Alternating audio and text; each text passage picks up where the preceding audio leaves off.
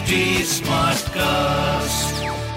आप सुन रहे हैं एच डी स्मार्ट कास्ट और ये है लाइव हिंदुस्तान प्रोडक्शन नमस्कार ये रही आज की सबसे बड़ी खबरें।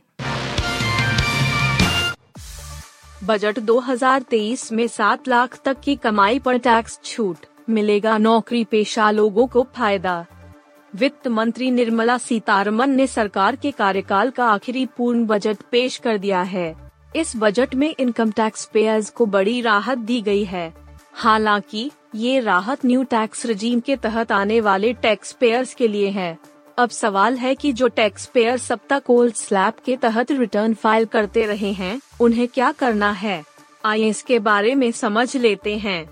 वित्त मंत्री निर्मला सीतारमन ने बजट भाषण में बताया है कि नए टैक्स रजीम को डिफ़ॉल्ट शिफ्ट करने का प्रस्ताव है। मतलब ये हुआ कि इसके लिए आपको कुछ नहीं करना होगा। आप खुद ब खुद न्यू टैक्स रजीम के दायरे में आ जाएँगे। हालाँकि, नागरिकों के पास पुरानी टैक्स व्यवस्था का लाभ उठाने का विकल्प बना रहेगा। सिगरेट के बढ़ेंगे दाम, मोबाइल इलेक्ट्रॉनिक व्हीकल होंगे सस्ते। क्या हुआ महँगा सस्ता? सभी की निगाह इस बात पर टिकी हुई थी कि सरकार की तरफ़ से बजट में कस्टम ड्यूटी को लेकर क्या ऐलान किया जाएगा। वित्त मंत्री निर्मला सीतारमन ने आज अपने भाषण में आज लिथियम आयन बैटरी की मैन्युफैक्चरिंग के लिए कस्टम ड्यूटी में छूट दिया जाएगा। इसका सीधा फ़ायदा आम आदमी को होगा। इसके अलावा टेक्सटाइल को छोड़कर बेसिक कस्टम ड्यूटी दर 21 से घटाकर 13 की जाएगी। वहीं, गोल्ड और सिल्वर की कस्टम ड्यूटी बढ़ाई गई।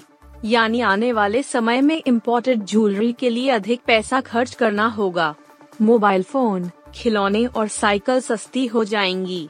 वहीं बाहर से इंपोर्ट होने वाली चांदी और प्लैटिनम के दाम बढ़ेंगे। सिगरेट महँगी हो जाएगी क्योंकि ड्यूटी बढ़ा दी गई है। कर्नाटक के लिए मोदी सरकार ने बजट में चल दिया 5,300 करोड़ का चुनावी दाव। वित्त मंत्री निर्मला सीतारमन ने आम बजट में चुनावी राज्य बेंगलुरु का भी खास ख्याल रखा है।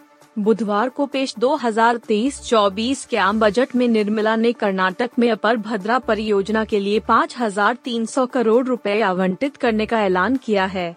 कर्नाटक में इस साल विधानसभा चुनाव होने हैं।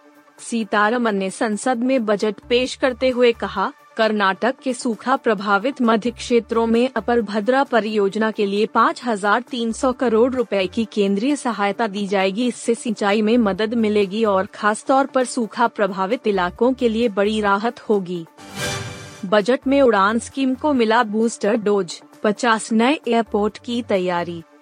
केंद्रीय वित्त मंत्री निर्मला सीतारमन ने बुधवार को केंद्रीय बजट 2023-24 में क्षेत्रीय हवाई संपर्क में सुधार को लेकर उपायों का ऐलान किया। उन्होंने कहा कि 50 अतिरिक्त हवाई अड्डे हेलीपोर्ट वाटर एरोड्रोम और एडवांस लैंडिंग ग्राउंड को दुरुस्त करने की योजना इस बजट में की गई है, जिससे सरकार की मौजूदा उड़ान स्कीम को लोगों के बीच और सुलभ कराने में मदद मिलेगी। इस कदम से चल रही उड़ान योजना को और बढ़ावा मिलने की उम्मीद है, जिसका उद्देश्य देश भर में क्षेत्रीय कनेक्टिविटी में सुधार करना है। सीतारमन ने कहा कनेक्टिविटी बढ़ाने के लिए 50 अतिरिक्त हवाई अड्डे और हेलीपैड के साथ साथ जल मार्ग भी बनाए जाएँगे। पठान ने दी ब्रह्मास्त्र को मात आलिया ने कहा, एक बार तो ताली बजानी चाहिए।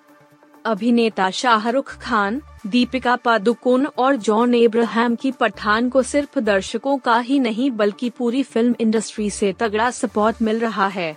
फ़िल्म देश ही नहीं बल्कि विदेशों में भी धमाकेदार कमाई कर रही है। पठान ने कई फ़िल्मों का बॉक्स ऑफ़िस रिकॉर्ड तोड़ा है, जिसमें आलिया भट्ट, रणबीर कपूर की ब्रह्मास्त्र भी शामिल है। ऐसे में अब आलिया भट्ट ने पठान पर रिएक्ट किया है। दरअसल हाल ही में जी सिने अवार्ड्स 2023 की प्रेस कॉन्फ्रेंस में आलिया भट्ट से पठान पर सवाल पूछा गया, जिस पर उन्होंने कहा, बतौर इंडस्ट्री हमें बहुत बहुत खुशी हो रही है कि पठान सिर्फ़ ब्लॉकबस्टर ही नहीं बल्कि इंडियन सिनेमा की सबसे बड़ी ब्लॉकबस्टर हो। मुझे लगता है कि हम सभी को कम से एक बार ताली बजानी चाहिए। हम खुश हैं और उम्मीद करते हैं कि यही होता रहे। आप सुन रहे थे हिंदुस्तान का डेली न्यूज़ रैप, जो एच टी स्मार्ट कास्ट की एक बीटा संस्करण का हिस्सा है। आप हमें फेसबुक ट्विटर और इंस्टाग्राम पे एट एच टी या podcasts@hindustantimes.com पर ईमेल के द्वारा सुझाव दे सकते हैं।